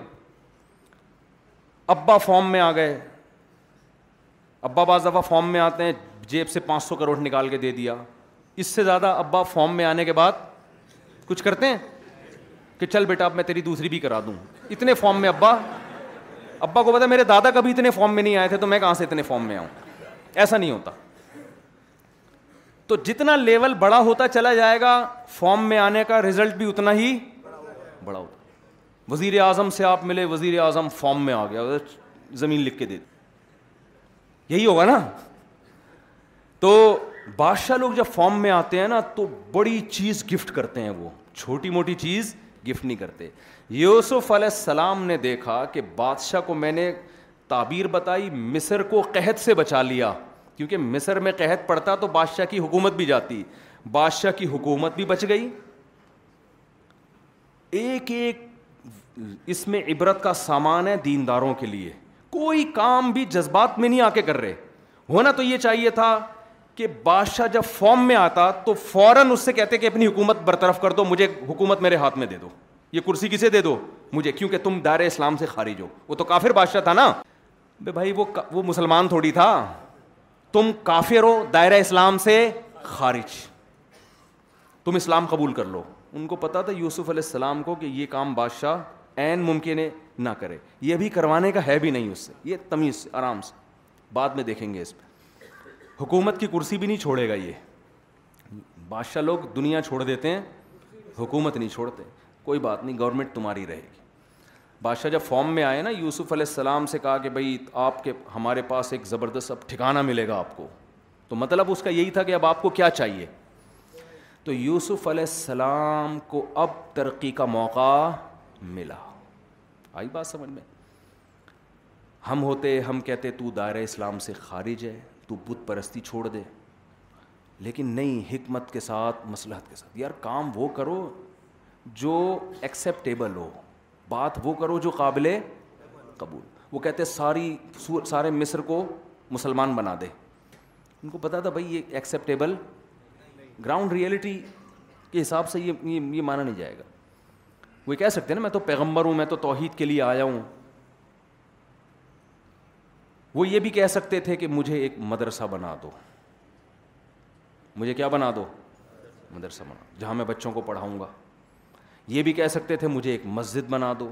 بھائی مسجد بھی ضروری ہے مدرسہ بھی ضروری ہے بادشاہ ہے اس سے اس کے حساب سے آپ چیز مانگیں ایسی چیز مانگو کہ اس سے اونچی کوئی ہو نہیں اس وقت لیکن وہ قابل قبول بھی بادشاہت مانگو کہ نہیں ملے گی یوسف علیہ السلام کو معلوم تھا قحط پڑھنے والا ہے اور جب قحط پڑھتا ہے تو سب سے زیادہ جو ویلیو جس عہدے کی ہوتی ہے وہ وزیر خزانہ کی ہوتی ہے سمجھ میں آ رہی ہے بات کہ نہیں آ رہی ہے کیونکہ لوگ پھر بادشاہ کو بھی نہیں دیکھتے جب ملک میں مہنگائی بڑھتی ہے تو گالیاں کس کو پڑتی ہیں اصل تو جو معیشت کے ماہرین ہیں وہ ذمہ دار ہوتے ہیں نا تم نے کیا فارمولہ بنا کے گورنمنٹ کو دیا کہ بیڑا ہی غرق کروا دیا صحیح ہے نا تو قحت میں ملک کو چلانا جو صحیح چلا کے دکھا دے گا اگلے الیکشن میں وہی آئے گا یوسف علیہ السلام کو پتا تھا کہ بادشاہ کو بادشاہت میں رہنے دیا جائے مجھے وزیر خزانہ اگر بنا دیا جائے مدرسے بھی بنیں گے مسجدیں بھی بنیں گی اور بادشاہت بھی میرے ہاتھ میں آئے گی پھر جو کرنا ہوگا تسلی سے بیٹھ کے کریں گے یہاں یوسف علیہ السلام یہ بھی نہیں کہہ رہے کہ مجھے عہدہ نہیں چاہیے میں تو مجھے ایک چھوٹی سی خانقاہ بنا دو چھپڑ میں بیٹھ کے اللہ اللہ کیا کروں گا کونے میں اللہ اللہ کیا کروں گا ایک خانقاہ کھولوں گا نا نا نا نا ابھی کامیابی کا موقع ملا ہے تو کامیابی کی جو انتہا جس کو سمجھ رہے تھے وہ موقع اپنے ہاتھ سے جانے نہیں دیا فوراً کہا اجعلنی علی خزائن الارض زمین کے جو خزانے ہیں ان کا نگران مجھے بنا دیں وہ سارے میرے ہینڈ اوور کر دیں انی حفیظ ان علیم اور یہ ایبلٹی جو قابلیت ہے وہ بھی بتائی کہ میں محافظ بھی ہوں اس میں خیانت نہیں وزیر خزانہ میں دو قابلیت کا ہونا ضروری ہے ایک وہ خود خزانے کھانا نہ شروع کر دے اکثر ہمارے ملک میں ایسا ہوتا ہے کہ خزانے کی سب سے زیادہ حفاظت وزیر خزانہ سے کرنی پڑتی ہے کیا خیال ہے نہیں آئی بات بہت گہری بات کہہ گئی ہم ہے بھائی سب سے سب سے سب سے زیادہ حفاظت کس سے کرنی پڑتی ہے وزیر خزانہ سے کہ بھائی عوام سے خطرہ نہیں ہے خطرہ کس سے ہے ہمارے وزیر خزانہ کی بات نہیں کر رہی کر رہا ان کے علاوہ کی بات کر رہا ہوں جو وزیر میں نے کہ اتنی شہرت ہو گئی نا ہر جگہ بیان میں نے ڈی سی کی ڈپٹی کمشنر کے بارے میں میں نے کہہ دیا یار ایسے ہو تو ڈپٹی کمشنر کے گھر میں وہ کلپ چلنے لگا اس کو لوگ کہہ رہے ہیں مجھے اب تمہارے بارے میں کہہ رہے ہیں اس کا فون آیا میں نے کہا بھائی میں نے آپ کے بارے میں نہیں کہا پھر میں نے وہ بیان ہٹوایا میں نے تو نہیں کہا تھا کہ وہ ڈپٹی کمشنر تو ظاہر ہے ڈپٹی کمشنر تو ڈپٹی کمشنر ہی ہوتا ہے نا دو تو نہیں ہوتے ایک علاقے میں تو وزیر خزانہ جو ہمارے ہیں ان کے علاوہ کی بات کر رہا ہوں میں کہ سب سے زیادہ خزانے کی حفاظت کس سے کرنی پڑتی ہے وزیر خزانہ سے تو یوسف علیہ السلام نے کہا مجھے میں خزانوں کا محافظ ہوں اس میں خیانت نہیں کروں گا علیم یہ علم بھی جانتا ہوں ایسا نہیں ہے کہ میں نیک ہونے کی بیس پہ آپ سے وزارت مانگ رہا ہوں نیک ہونا الگ چیز ہے کسی عہدے کو چلانے کی صلاحیت ہونا الگ چیز لوگ آج کل یہ بھی دیکھ رہے ہوتے ہیں کہ بندہ نیک ہے تو یہ عہدہ اس کے حوالے کر دو او بھائی وہ اس کے قابل بھی ہے یا نہیں ہے یہ بھی ہمارے دینداروں میں ایک فالٹ پیدا ہو گیا ہے یہ بھی ایک فالٹ پیدا ہو گیا ہے حضرات فقہ نے لکھا ہے کہ جنگوں میں جو کمانڈر جنگ لڑنے کی صلاحیت رکھتا ہے دشمن کی چالیں جانتا ہے لیکن نیک نہیں ہے اور ایک وہ شخص ہے جو نیک ہے مگر جنگوں کی صلاحیت نہیں ہے تو جب کمانڈر بنایا جائے گا تو اس فاسق فاجر کو بنایا جائے گا اس نیک کو نہیں بنایا جائے گا میں سمجھا پا رہا ہوں ہاں یہ ضرور ہے کہ اس کو بھی نیک ہونا چاہیے کوئی کوئی اچھا نہیں ہے کہ برا ہونا کوئی اچھا کام نہیں ہے لیکن سب سے پہلے جس کام کی آپ میں صلاحیت ہی نہیں ہے آپ کو اس کام کو نیکی کی بیس پہ آپ کے حوالے نہیں کیا جائے گا وہ تو یوسف علیہ السلام کہہ رہے ہیں علی میں یہ علم جانتا ہوں خزانوں کو اسٹور کرنا کتنا امپورٹ کرنا ہے کتنا ایکسپورٹ کرنا ہے قحط کے دنوں میں کتنا محفوظ کرنا ہے اور کتنا سیل آؤٹ کرنا ہے یہ سب چیزیں میں جانتا ہوں سات سال قحط کے آئیں گے اس سے مصر کی معیشت نیچے جانے کے بجائے اوپر چلی جائے گی جیسے کورونا جب پھیلا نا تجارتیں تباہ ہوئیں تو جو ایک پلاننگ کے تحت چلے ہیں انہوں نے اس کورونا میں زیادہ پیسہ کما لیا ہے زیادہ پیسہ کما لیا جو پلاننگ کے تحت چلے ہیں تو یہ صلاحیت اللہ نے یوسف علیہ السلام کو دی تھی تو اب یہاں یوسف علیہ السلام نے کامیابی کا موقع ہاتھ سے جانے نہیں دیا اور بالآخر آپ وزیر خزانہ بنے اور بادشاہ کے مرنے کے بعد بادشاہت کی کرسی پہ یوسف علیہ السلام بیٹھے پورے خاندان کو بلا لیا گاؤں سے شہر یہ بھی تو ایک ترقی ہے نا کیا خیال ہے بھائی گاؤں سے کہاں بلا رہے ہیں یہ بھی تو ایک ترقی ہے نا اب یہ اگرچہ موضوع نہیں ہے میرا لیکن جب ابا کی ملاقات ہوئی یوسف علیہ السلام سے تو ٹینشن والی ایک چیز بیان نہیں کر رہے ہیں خوشیوں والی ساری چیزیں کارگزاری میں پیش کر رہے ہیں میں اکثر لوگوں سے کہتا ہوں ہم اگر اس موقع پر ہوتے ہیں نا اور کنویں سے نکل کے اور بازاروں میں بک کے اور تہمتیں لگ کے اور جیل میں جا کے اور پھر دوبارہ جیل میں مزید بھول اس کے بھولنے کی وجہ سے رہ کے بیل آخر جب وزیر خزانہ بنتے اور پھر ابا کی ملاقات ہوتی تو ابا سے کیا کہتے ہیں ابا بس تو پھوٹ پھوٹ کے رونے لگتے ابا سے ملتے ہی نا جیسے ہی ابا آتے ایک دم گلے مل کے جذبات پہ قابو نہیں پا سکتے ابا بس بہت برا ہوا میرے ساتھ ابا بہت برا یہ بھائی ہیں جن کم وقتوں نے مجھے کنویں میں ڈالا تھا سب سے پہلے ان کی چترول لگاؤ اور پھر کنویں سے چلو نکل کے کہیں اچھی جگہ جاتا بکاؤں غلاموں کی طرح پھر تہمتیں لگی ہیں پھر پھر جیلوں میں گیا ہوں اتنے سال جیل میں گزارے خوابوں کی تعبیر بتا رہا ہوں پھر بھی فائدہ نہیں ہوا اب جا کے کچھ تھوڑے دن تھوڑا سکون کا سانس لیا ابا یہ یقیناً مجھے لگتا ہے کہ جو سوتیلی والدہ ہیں نا میری یہ مجھے لگتا ہے ان کی ان کا کیس کا میں نے معلومات کروائی ہیں استخارہ نکلوایا ابھی ابھی رزلٹ ایک اور بزرگ سے میں نکلوایا میں نے نا نا نا نا نا جیسے ہی بھائیوں نے سردہ کیا نا جب یوسف علیہ السلام کے سامنے جب تخت پہ یوسف بیٹھے ہوئے ہیں بھائیوں نے سردہ کیا فوراً ابا سے کہا ہادا تویل رو یا یا قبل قد جا ربی حقہ اب نعمتیں بیان کرنا شروع اے میرے ابو جو بچپن میں مجھے خواب آیا تھا آج میرے اللہ نے وہ خواب پورا کر دکھایا دیکھو یہ میرے مجھے سردا کر رہے ہیں اس زمانے میں جائز تھا سردا وقت احسانہ اخراج نہیں مجھ پر میرے رب نے اور بھی احسان کیے ہیں مجھے جیل سے نکالا ہے ان انگر شیطان ابینی وبین اخوتی شیطان نے میرے بھائیوں کے دل میں حسد ڈال کے مجھے کنویں میں پھینکوا دیا تھا لیکن شیطان کے اس گندے عمل کے باوجود اللہ نے مجھے کامیابی دی وہ بلی کس پہ ڈال رہے ہیں شیطان پہ کیونکہ بھائیوں کو معاف کر چکے ہیں تو معاف کرنے کے بعد عزت دار آدمی دوبارہ تانے نہیں دیتا تو بھائیوں پہ نہیں ڈال رہے کہ نہیں یہ کم بخت شیطان نے یہ سارا مسئلہ کس کا پیدا کر ہے شیطان کا پیدا کر کیس ہی ختم کر دو یار بس اب شیطان کے خلاف کون کیس کرے بھائی بھائی یہ شیطان نے گڑبڑ کروا دی بھائیوں کے ساتھ اور وجا کم من البدوی اے میرے ابا آپ پر اللہ نے احسان کیا میرے پورے خاندان پر گاؤں کی زندگی سے کہاں لے آیا شہر کہاں لے آیا تو شہری زندگی ترقی ہوتی ہے نا تو اس کو بھی نعمت کے طور پہ پیغمبر بیان کر رہے ہیں پھر آگے کہتے ہیں ان ربی لطیف الما یشا واقعی میرا رب بڑا باریک بین ہے باریک بین کا مطلب ناکامی کے نقشے ہوتے ہیں لیکن اس میں اصل میں وہ کامیاب بنانے کے لیے کر رہا ہوتا ہے ایسی لطافت ایسی خفیہ تدبیریں کرتا ہے میرا رب جس کے لیے چاہتا ہے تو میرے لیے اس نے چاہا تھا کہ ایسی باریک تدبیریں کر کے مجھے کامیابی تک پہنچائے تو ایک ایک چیز کو کامیابی سے تعبیر کر رہے ہیں ایک ایک چیز جیل سے نکلنا کامیابی بادشاہت کی کرسی پہ بیٹھنا کامیابی گاؤں کی زندگی سے شہر کی ترقی یافتہ زندگی کی طرف جانا کامیابی تو اس سے پتہ چلتا ہے یہ سب اللہ کی نعمتیں ہیں اور ہمارے ہاں جو رہبانیت پیدا ہو گئی ہے ہر چیز سے پیچھے ہٹنا کیا سمجھا جاتا ہے دینداری آپ یونیورسٹی میں جاؤ جو طالب علم دیندار ہوگا اکثر پڑھائی میں وہ پیچھے ہوگا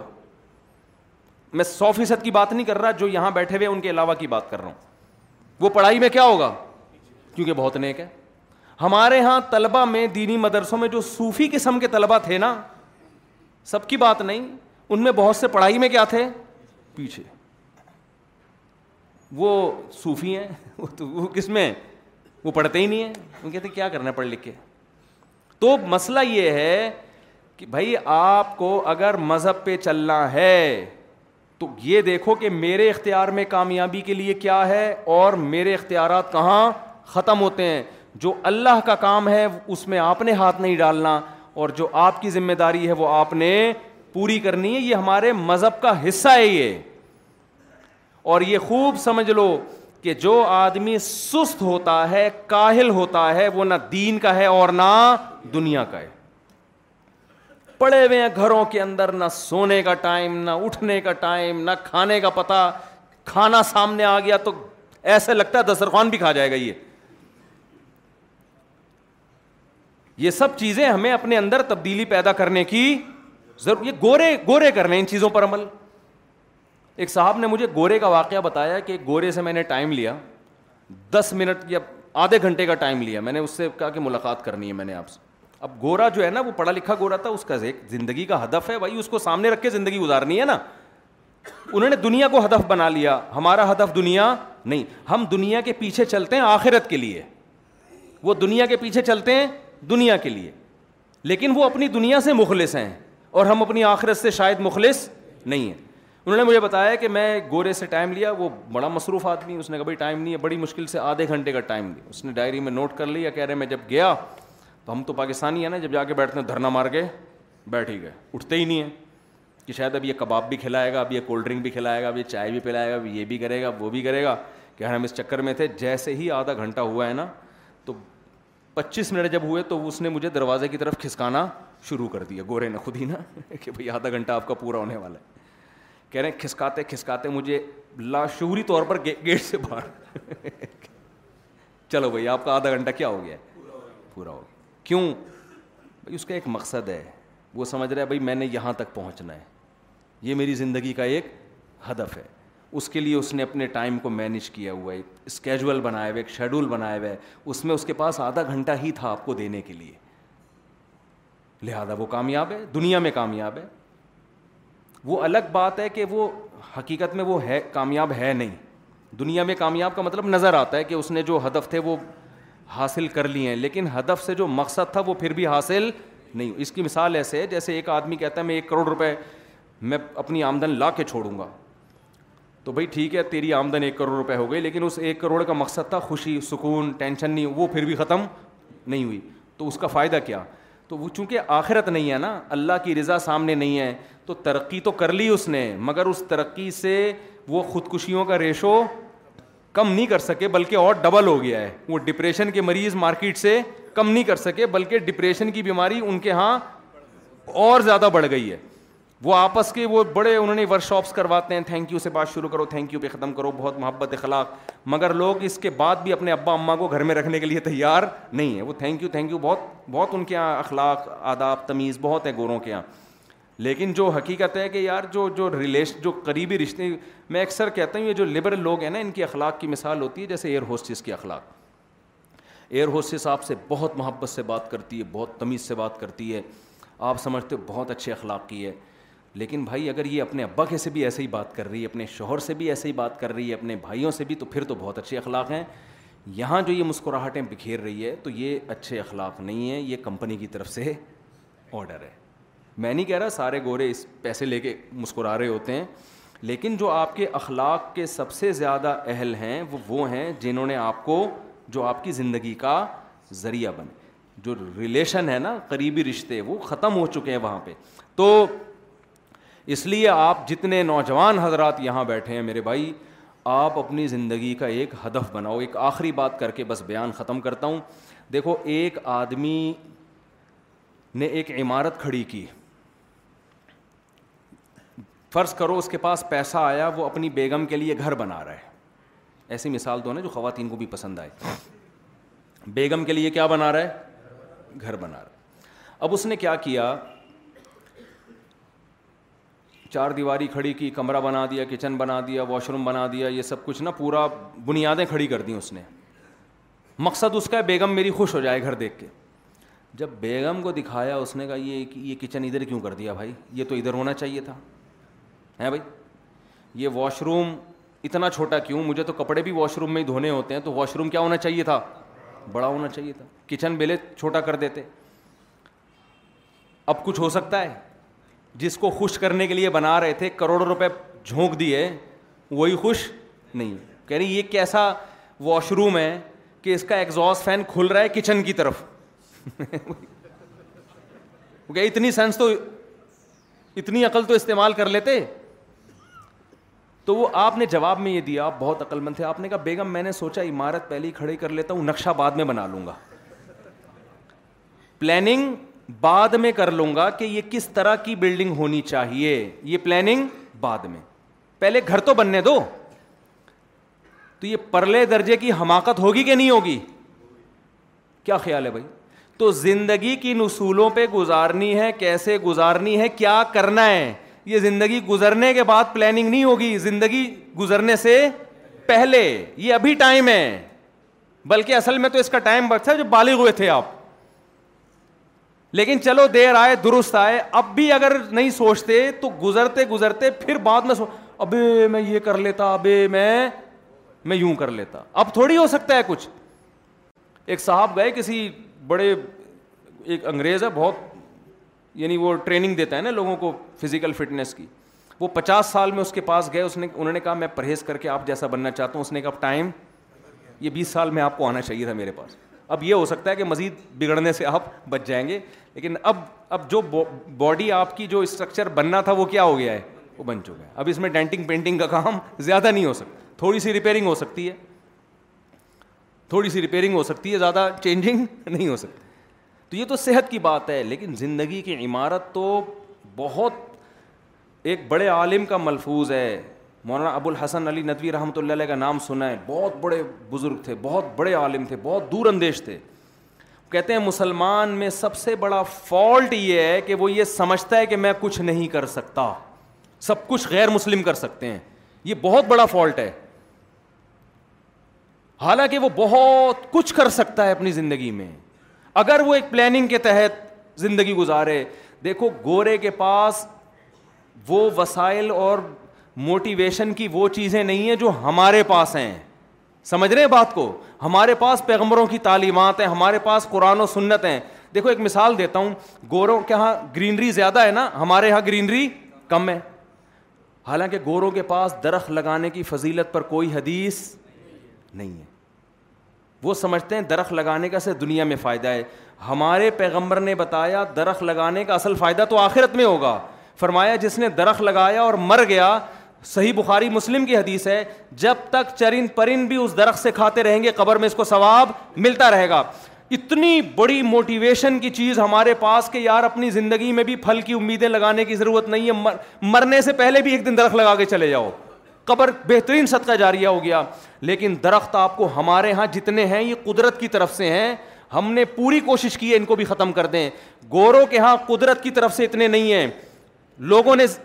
زیادہ لگائے ہوئے ہیں میں آسٹریلیا گیا وہاں درخت کاٹنے پر پابندی ہے ہر گھر میں درخت لگا ہوا ہے تو ہمارے پاس تو میرے بھائی زیادہ ذرائع ہیں مگر ہم کیا ہیں پیچھے ہیں ان کے پاس ترغیب کی کوئی چیز نہیں مگر وہ پھر بھی ہم سے آگے ہیں وجہ کیا ہے ہم مذہب کا صحیح استعمال کر نہیں رہے مذہب کی تعلیمات کو غلط رخ پہ لے کے جا رہے ہیں ہم ہم سمجھ رہے ہیں بالکل ناکارا نا اہل ہونے سے اللہ بہت خوش ہوگا کسی کام کا بھی نہ ہو سمجھ میں آ رہی ہے بات یہ میں خود تھوڑا مبالغہ کر رہا ہوں آپ کہیں گے ایسا تو نہیں ہے کہ کسی کام کا بھی نہ ہو لیکن لگتا ایسا ہی ہے کچھ تو اللہ سے دعا ہے کہ اللہ ہمیں کام کا بنا دے آپ کہہ سکتے ہیں مفتی صاحب نے نہ نماز پہ بیان کیا نہ روزے پہ بیان کیا نہ حج پہ بیان کیا مفتی صاحب کو تو نماز اور روزے اور حج پہ بات کرنی چاہیے تھی تو بھائی جب آپ اپنا ہدف بنا لو گے نا آخرت اور اس کو سامنے رکھ کر جب اپنی پلاننگ کرو گے تو اس میں نماز روزہ تو سب سے پہلے آئے گا میں سمجھا پا رہا ہوں اپنی بات وہ تو سب سے پہلی چیز آئے گی نا پہلی سیڑھی آئے گی میں تو ایک اوور آل آپ کا ایک کانسیپٹ کلیئر کرنا چاہتا ہوں کہ آپ کو زندگی کی نصولوں پہ گزارنی پڑے گی سمجھتے ہو کہ نہیں سمجھتے اس میں تو نماز تو سب سے پہلے داخل ہے تو کیونکہ ہم اللہ کے لیے آخرت کے لیے کریں گے دنیا کے لیے نہیں کرنا ہم نے کچھ بھی ان نما نت ام کم لی وا ہی لا نرید دن کم جزا شکورا قرآن کہتا ہے میں بس ایک حدیث سنا کے بات ختم کرتا ہوں تاکہ میرا یہ موضوع بالکل کمپلیٹ ہو جائے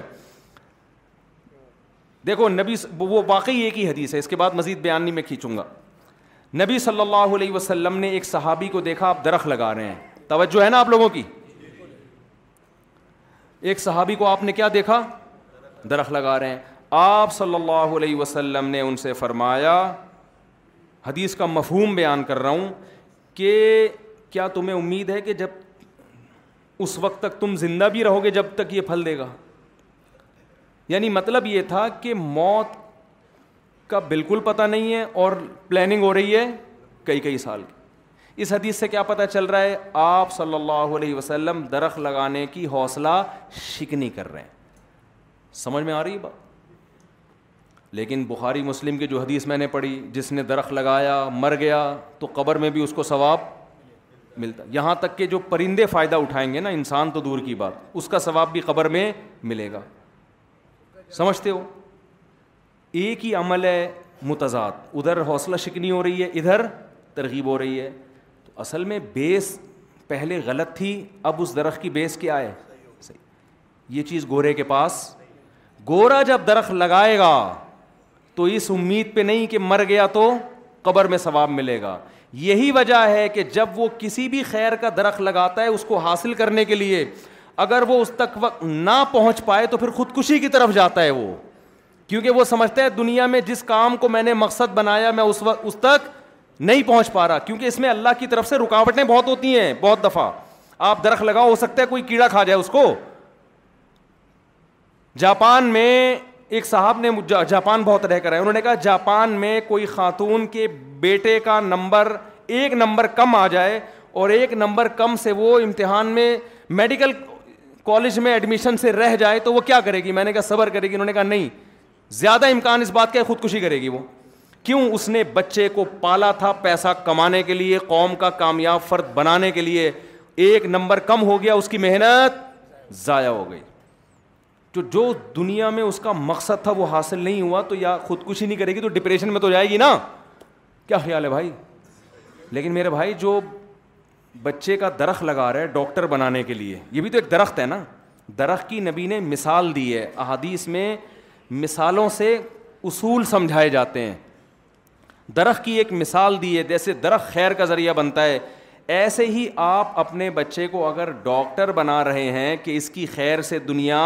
فائدہ اٹھائے گی بن گیا ٹھیک ہے نہیں بنا نیت پہ ثواب تو بھی ٹھیک ہے جو آخرت کا ہدف تھا وہ تو حاصل ہو گیا نا یوسف علیہ السلام کامیابی کے اسباب اختیار کر رہے ہیں جو ہو رہے ہیں ٹھیک ہے نہیں ہو رہے تو کس کی طرف سے ہو رہے ہیں بھائی تو پریشانی تھوڑی ہو رہی ہے تو اس لیے اپنی زندگی کا کوئی ہدف بنائیں کوئی مقصد بنائیں اور یہ سوچ کے زندگی گزاریں کہ ہم نے کچھ بڑا کام کر کے دنیا سے جان کچھ نہیں ہوتا آخرت میں آخر میں چار شادیاں کر کے چلے جاؤ یار قبر پہ لاتے ہی پڑیں گی نا کچھ تو کر کے گئے لاتے ہی پڑیں گی نا اس کا پورا پورا امکان ہے کہ قبر پہ بھی سسرالی آ کے لاتے مار رہے ہوں ہمیں ٹینشن دے کے چلا گیا ٹھیک ہے نا کچھ تو موسٹ وانٹیڈ بنو موسٹ وانٹیڈ سمجھ رہے ہو ٹھیک ہے تو کوئی اچھا یہ تو خیر میں ایک مثال دے رہا ہوں کوئی اچھا کام کر کے دنیا سے جاؤ اور اس کے لیے ظاہر ہے ایکٹیو ہونا پڑتا ہے اللہ تعالیٰ سمجھنے کی عمل کرنے کی توفیق عطا فرمائے وما علینا الا البلاغ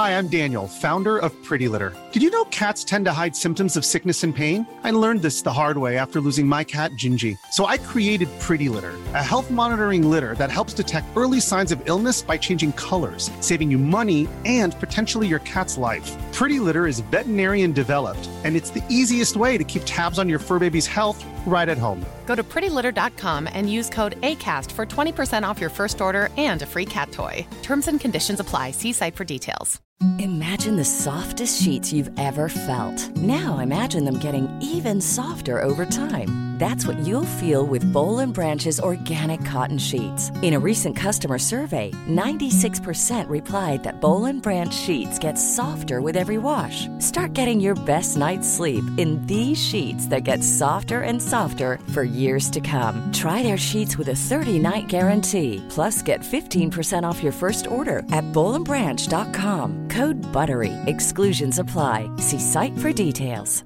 Mom deserves the best, and there's no better place to shop for Mother's Day than Whole Foods Market. They're your destination for unbeatable savings, from premium gifts to show-stopping flowers and irresistible desserts. Start by saving 33% with Prime on all body care and candles. Then get a 15-stem bunch of tulips for just $9.99 each with Prime. Round out Mom's menu with festive rosé, irresistible berry chantilly cake, and more special treats. Come celebrate Mother's Day at Whole Foods Market.